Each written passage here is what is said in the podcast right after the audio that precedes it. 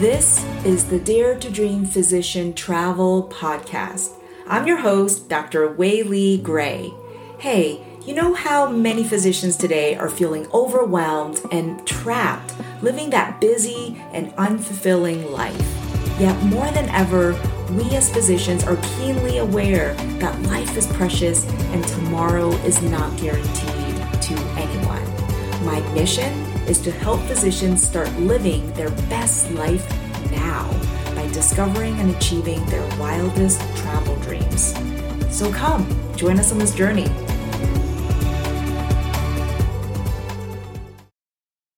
Welcome back to another episode of the Dare to Dream Physician podcast. I'm so excited to share part two of an amazing conversation that I had with Dr. Laura Hockman. If you have not heard last week's episode, episode 42, know what you're signing, add that to your queue and listen to it after you finish listening to this episode. We continue our gem pack conversation to help physicians figure out how can they find or create their dream job. As I introduced in the last episode, Dr. Laura Hockman is a family physician. She's also the founder and CEO of Happy Day Health. For any physicians who go to work and care about what your day is like at work and just overall the experience of being a physician practicing medicine, you are going to love our conversation today. It's going to be so valuable. I also want to put in a disclaimer that everything we discuss in this podcast and all of my podcast episodes represents the personal viewpoints and opinions of my guests and myself and do not represent any views or opinions of the organizations or institutions that we are affiliated with. As always, use your own judgment when it comes to your personal and professional decisions.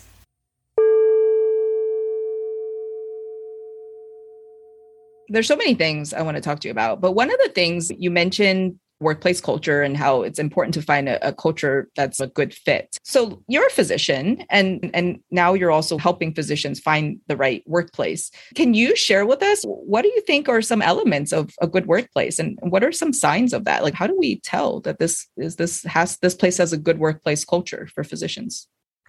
Yeah, so the first thing to do before even looking at a practice is deciding who you are or realizing who you are and then deciding what's important to you. So, are you someone that needs more admin time to finish your charting? Or what's important to you? Is it the hours? Is it the patient volume? Is it the payer mix? Some people really like um, underserved. Is it that you prefer to work with more concierge types of patients and the care that you provide?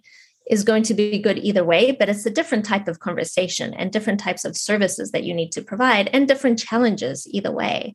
So, first, you need to decide what's important to you. Do you want to come to work, see patients, go home, or do you want to come to work, see patients, be part of how the practice is run, maybe partnership track, learning the business side of medicine?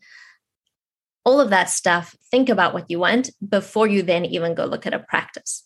So it's setting up your expectations so you don't get distracted by all the shiny objects that certain practices can provide, which may not necessarily be in line with your values.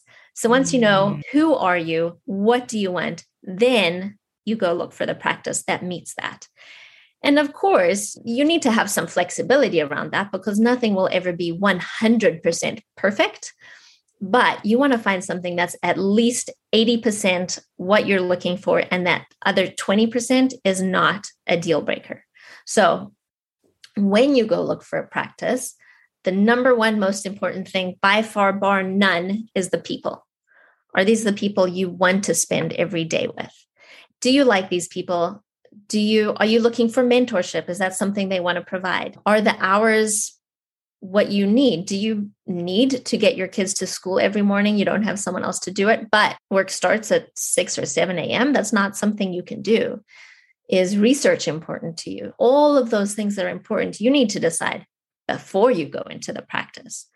And then during the interview process, ask those questions. Don't be afraid to have the tough conversations you may want to leave some of those tough conversations for a little bit later in the process, and that would be things like salary negotiation. And if you are working with a recruiter, have the recruiter have those conversations for you. Let's not ruin a great thing because of money. It happens. So while you're looking, you want to be doing all of those things and speak with other physicians in the practice. Ask them what they love about it, ask them what they don't love about it. Ask the front desk people what they like about it before they even know who you are. One of the tricks that I do when I, one of my physicians is actually one of my clients. And when I was there the one day for an appointment, I was speaking to the front desk staff. I was like, So, how long have you been here? And what do you like about it? Because I hadn't decided if I wanted to work with this client yet or not, because I prefer to only work with clients I like and who I know they are good to their employees. And so you really want to approach a job in the same way of where do you want to be? Would you be happy getting up, spending the day with these people? Can you have difficult conversations with them? Because that is all huge. And salary certainly comes into that in part. You want to know what salary is acceptable to you. And so some of the practices I work with, which are often direct primary care or direct specialty care practices, they can't offer a high salary to begin with, but there's a high potential for salary and and of course a better work-life balance with direct care practices. But that's not for everyone. Not everyone can accept that pay cut because of loans and childcare and life's responsibilities. So, knowing what you need and what you want beforehand is super important because then you can really tailor what you find to what you're looking for. Yeah, I'm going to just pause the the goodies that you're giving out for a minute and just just comment on those are so important because sometimes our inability to find something that works is just because we don't know what we want. And that's why I love what you said about first figure out what you really want. What's because you're right. It's this is the exercise that we do so that we don't get FOMO, fear of missing out. Because if it like you, the, all the shiny objects, like, oh, this practice offers this much money, maybe twice the amount of money. And oh, with this practice offers great work life balance. And if you don't know what's the most important to you, you're just like every time you look at an ad or an opportunity, you're just like, oh, that one, that I'm missing out on that one if I don't take that one.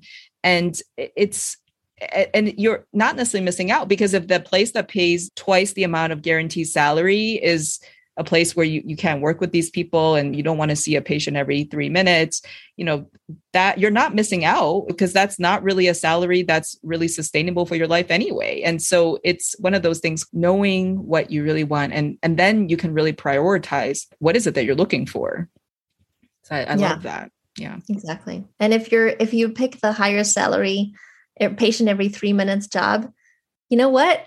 You can change your mind. You can leave, move to something else.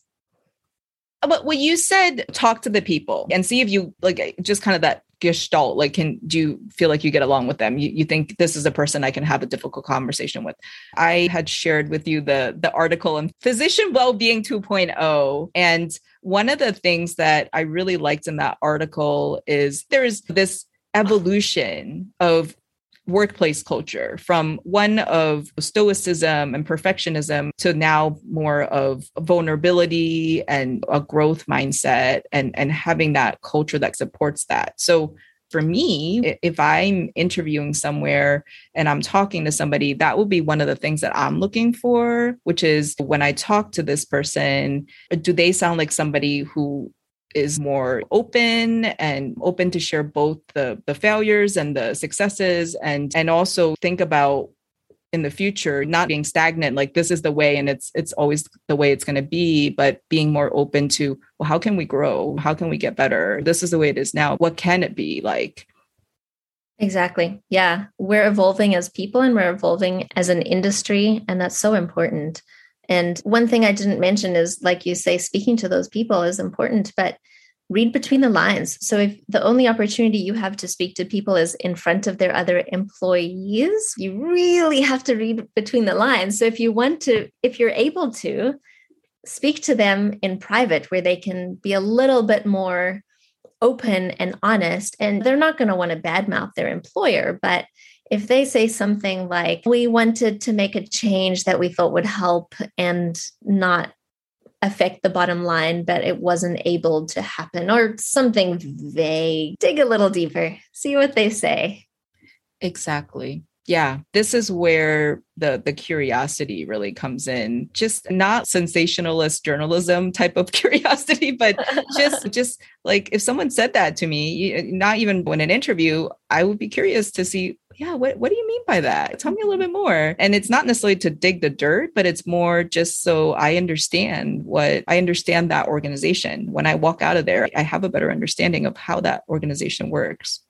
Yeah. Yeah. You want to know how they approach conflict because mm. there's always conflict. And do they really lean into that conflict? And do they ask for feedback? And do they take suggestions? Or do they throw a yoga class at you or whatever it is? Mm. And yoga is great, but it's not going to fix whatever caused the problem to begin with. Mm. Yeah.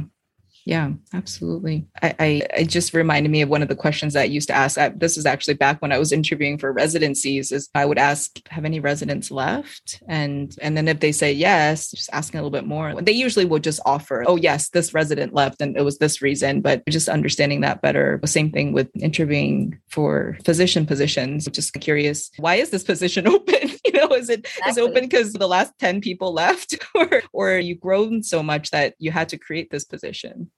Yeah, that's a great question to ask because it can really make the practice shine. They can say, We've grown so much and our patients are so happy and we have this long wait list. That's a wonderful reason to be hiring. Or is it this doctor just retired? She's 35 years old, or that's not so good. And the other thing is, listening to what they say because okay this person retired or there's a reason but like you said when they talk about it that's going to show how do they handle conflict? How do they handle something that maybe is a little bit not straightforward? And just the way to pre- present the situation will say a lot about how that, what that workplace culture is like. Yeah, absolutely. Yeah. So I want to shift gears to talk more about Happy Day and just tell us a little bit more about that. I know you started explaining it for somebody who has never heard of this business. Tell us what it's about. Yeah, so I help doctors find private practices that are physician owned, typically small practices. So I work pretty closely with the private practices to figure out exactly who they are, what they provide, what are their strengths, what are their weaknesses, and then I go out and I find the doctors, or sometimes the doctors come and find me. And so, a big part of what I do is that matchmaking process of matching the right doctor to the right practice. And of course, the practice gets the say in who they pick, but but really understanding what the practice is looking for in order to go out and find them that right person. And sometimes I'll be speaking with a doctor who I've contacted them for one job, but in speaking with them, I actually realized that there's another practice that is a much better fit for them. And so I actually end up steering them towards the other practice uh, where they would be a better cultural fit and is more what they're looking for. So that's what I do in a nutshell. While I do that, I often do a lot of, I call it physician career consulting. So I speak with a lot of doctors who either they've contacted me or maybe I've contacted them and we talk about what it is in their current practice that they like, what they don't like. Are they happy? Are they unhappy? And we talk about either changes that they can make. So I speak with a lot of doctors who are burned out, unhappy for whatever reason. And sometimes the answer is just last week I was speaking with a doctor who actually loved her practice, but the commute and the medical directorship were killing her. The time commitment for that was gigantic. And so she was out looking for other jobs already. But what we ended up talking about was how to make this place that she loves a better workplace. And so, is it dropping the medical directorship? Is it working from home doing telemedicine? Is it decreasing her hours? There's a lot of things that she can do within the framework of the practice that she already loves versus moving to a different practice. And in that discussion, we talked about what she's actually looking for which is what we talked about earlier. I've done that for physicians that I have a job for them. I've done it for physicians that I may not have a job for them today, but I may a year from now. And even if I don't have a job for them, I love helping guide physicians in what the best thing for them is. There was another doctor a few weeks ago who I spoke with. She contacted me saying, I'm looking for a job. And we started talking about what she was looking for. And it was glaringly obvious that she wanted to start her own practice. And so, guess what? She started her own practice. A lot of what I do anyway is just speaking with physicians on what they want, what they can do better, and spreading the word. We don't have to settle for the status quo. We can negotiate, we can create our own things, we can make our lives what we want and need them to be. And we can be there for ourselves and we can be there for our family. Wow. So I'm going to address the elephant in the room as you're talking about this. I love the description that you gave. And I love the term matchmaker, actually. That's such a beautiful term because that is how I think about, you know, physician employment in general is that it, it really should be a matchmaking process. Let's also address the elephant in the room, which is what you are doing is, you know, there are people who already do this, right? And they're the recruiters that I'm always getting spam messages in my emails and in my phones. And they're saying, there's a job. The job has nothing to do with me. In fact, it's in a specialty that I don't even practice anymore, even though I'm board certified in it. It doesn't stop them from calling me, even though I tell them, stop calling me. So are you in the same category as these people?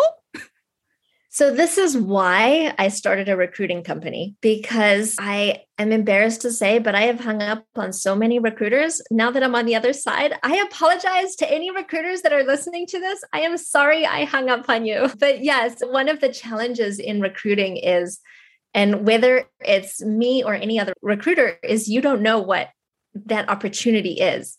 So, I know that the practices I work with are wonderful. I absolutely do my best to contact people that are correct for the job, but I don't know if you're looking to move. I don't know if you're happy or unhappy. And the only way I can know is to speak with you.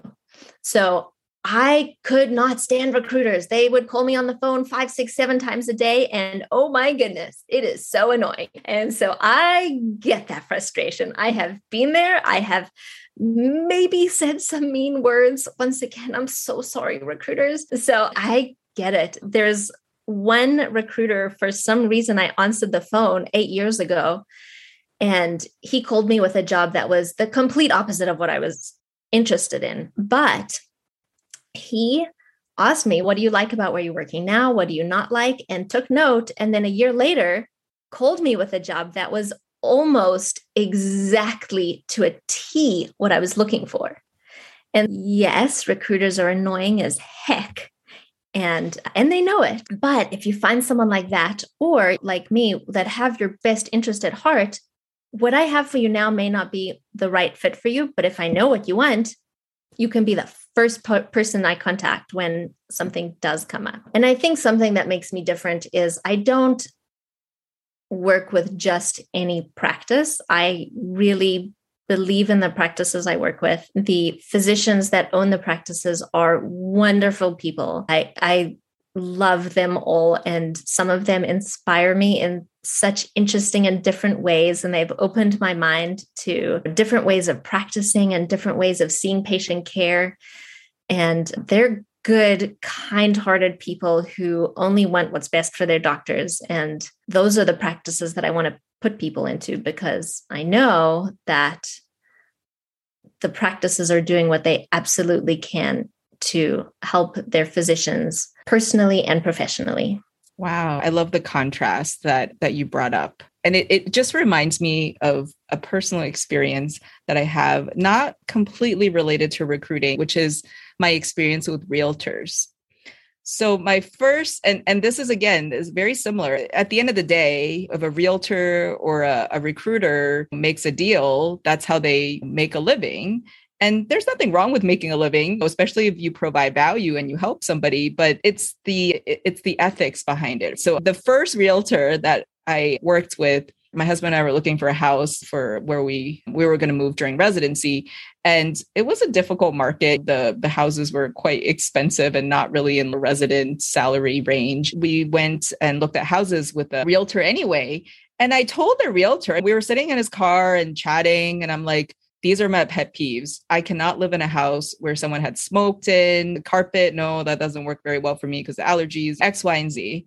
And so we, so, you know, he was there when I said all these things and was nodding his head. And then we got to uh, later that day, or maybe the next day, we got to a house and it was a dump basically it was there you could see like people had punched the walls the carpet was stained definitely reeked of smoke and he took us there and he's i think you guys should make an offer in this place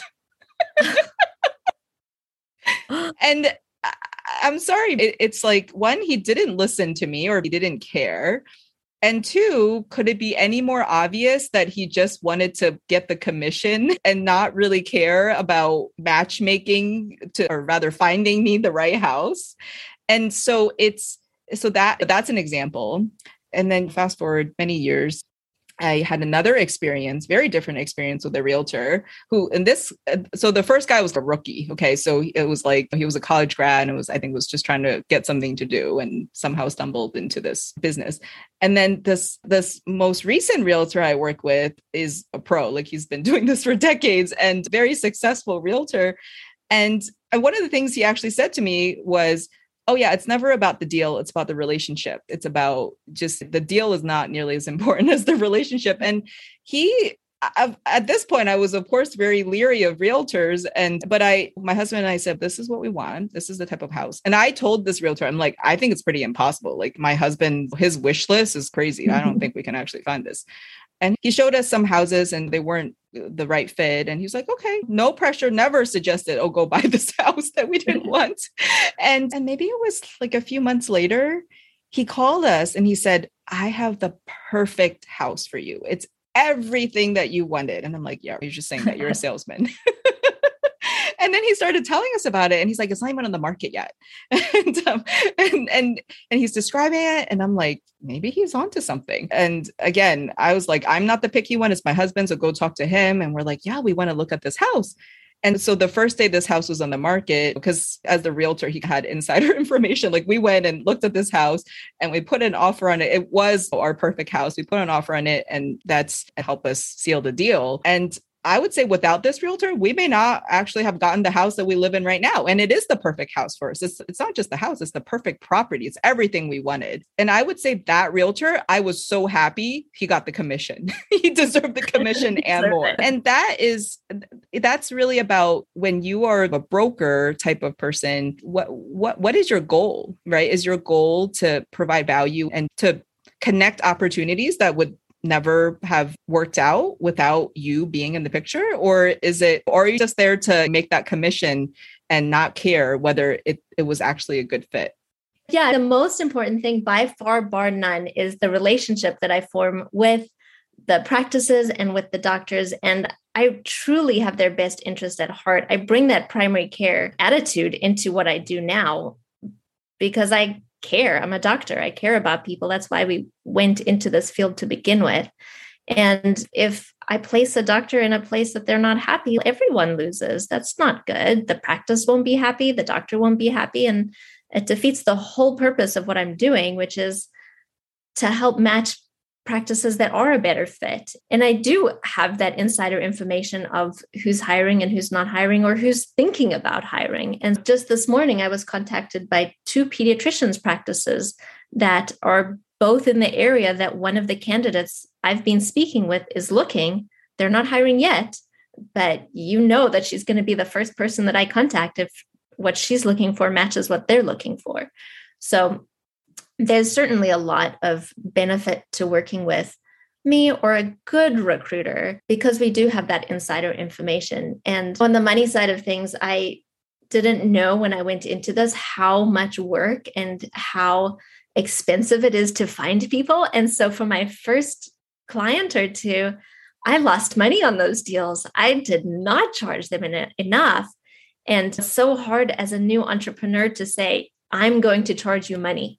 I'm going to give you the service and I want money in return. That is the hardest thing that I have had to fight through is tell people this is my price and stick to my guns. But if I don't, I can't do what I'm doing. That's very similar how we say in medicine, you don't pay for the doctor's 15 minutes, you pay for the 11 years leading up to those 15 minutes. And so a lot of what I do is who is in my network? What do I know?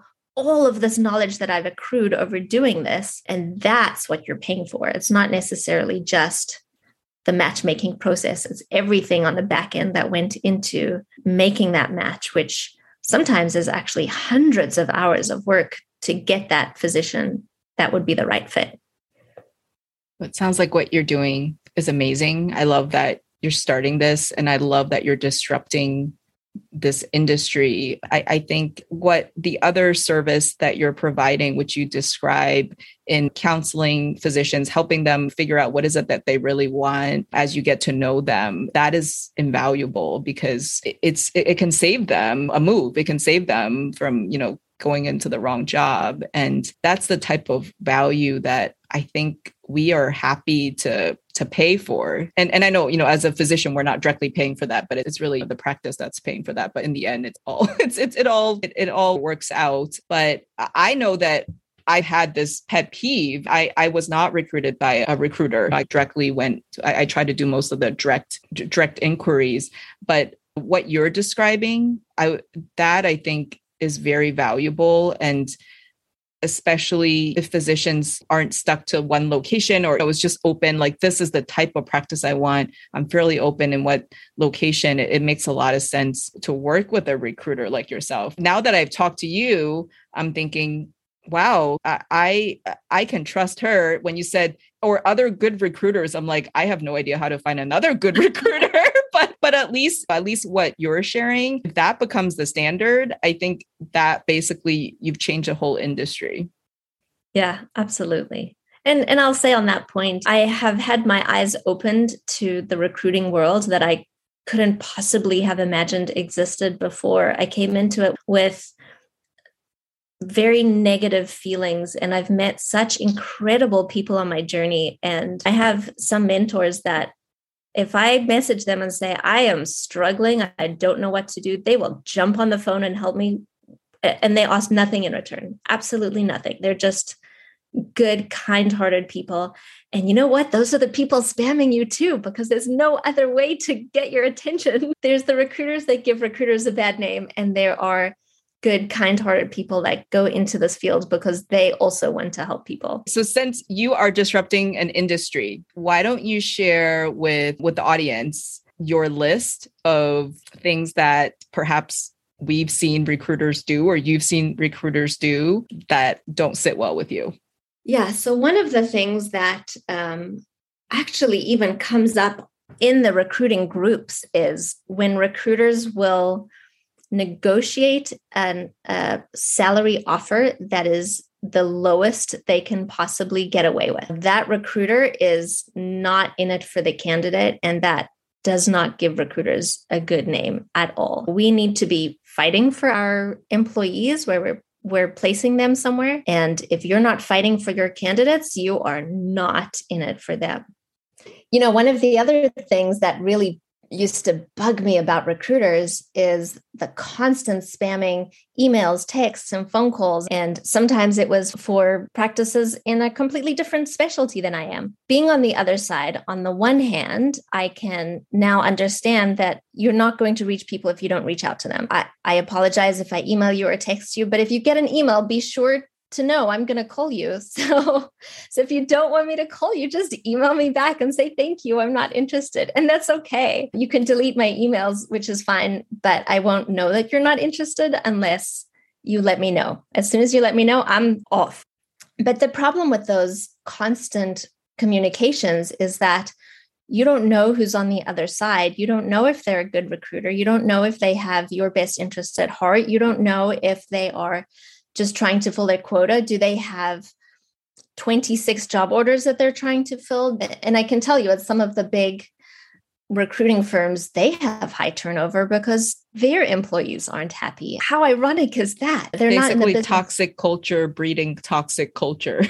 exactly. And if you have someone who's never been in the field recruiting for that field, they have to have a lot of experience to know exactly who they're talking to and what's going on in that person's life. Because it's one thing to hear a doctor say goodness i'm so unhappy. I have to work in the critical care all the time because of this pandemic.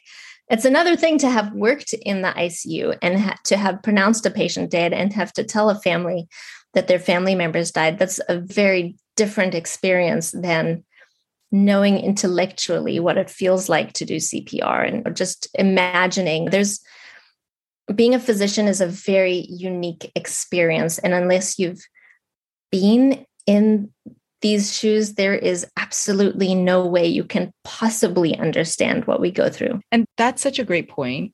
And I don't know if I expect every every recruiter to know what I possibly go through, but it's the trust that they could gain that they have my interest in mind. Because what the also the other point that you said about the ones who negotiate for the lowest salary that's why it's we don't automatically trust recruiters because it's not it's not a given that they have our best you know intentions in mind. And it's like they didn't sign a fiduciary statement. As physicians we assume that. When we see a patient we are assuming it's like just given that we have their best interest in mind but that's not true in other industries Mm-hmm. Absolutely. Yeah. And you don't know who they're working for. Is the recruiter working for a big system and that's the only company that they recruit for? Of course, they're going to get you to that company. Or is it a smaller agency that works with multiple different places and they can rather place you in the workplace? And that goes back to knowing what you want, to knowing what kind of recruiter you want to work with, if you want to work with a recruiter. Yeah. I would say those two are what you had you know just listed are, are definitely the, the top pet peeves that i have about recruiters. I think the other one which you implicitly said there that that high turnover environment where they don't have any experience so it's what value am I getting if they don't, they're just kind of trying to figure out how the system works. If they don't even know what a family physician does or what the difference is between a family physician and an internist, it's if you have to explain to them, or, or maybe you're like, maybe I should explain to them, even though they're not asking, those are not, that's not going to give me a lot of confidence. Yeah, exactly.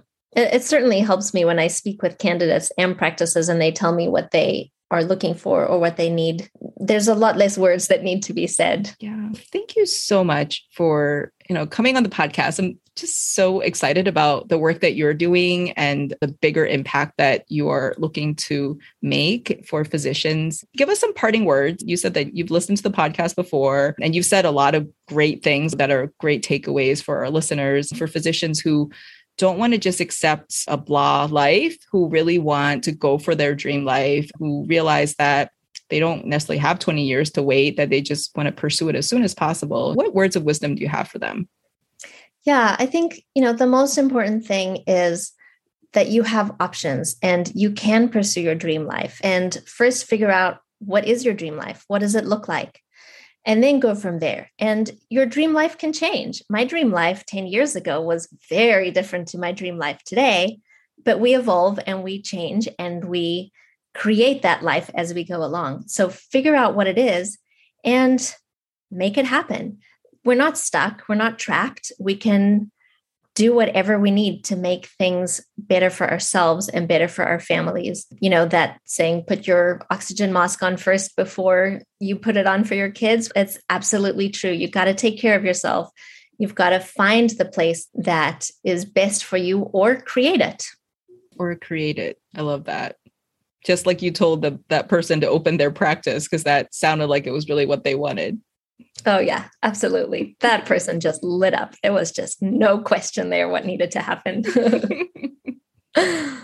wow. Okay. So tell us how to find you. I'm, I'm sure there are people who are listening who are thinking, this sounds really interesting. Maybe I'm not looking right now, but I would love to talk to Dr. Laura about what I'm looking for as far as work. And should I be staying at the place that where I am, or should I be looking elsewhere? Yeah, I'm everywhere. The two best places to find me are LinkedIn. My LinkedIn name is Laura Hockman, MD.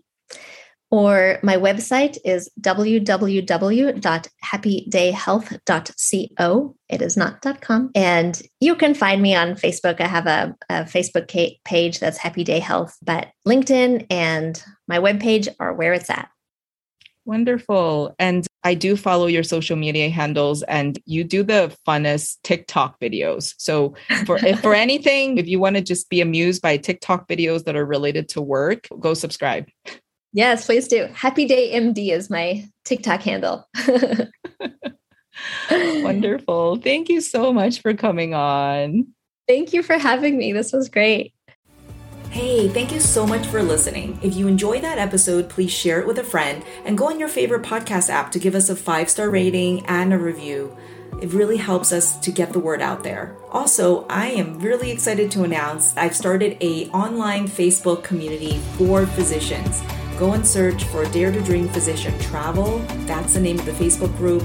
If you have trouble finding us, the link is also in the show notes. I hope to see you on the inside.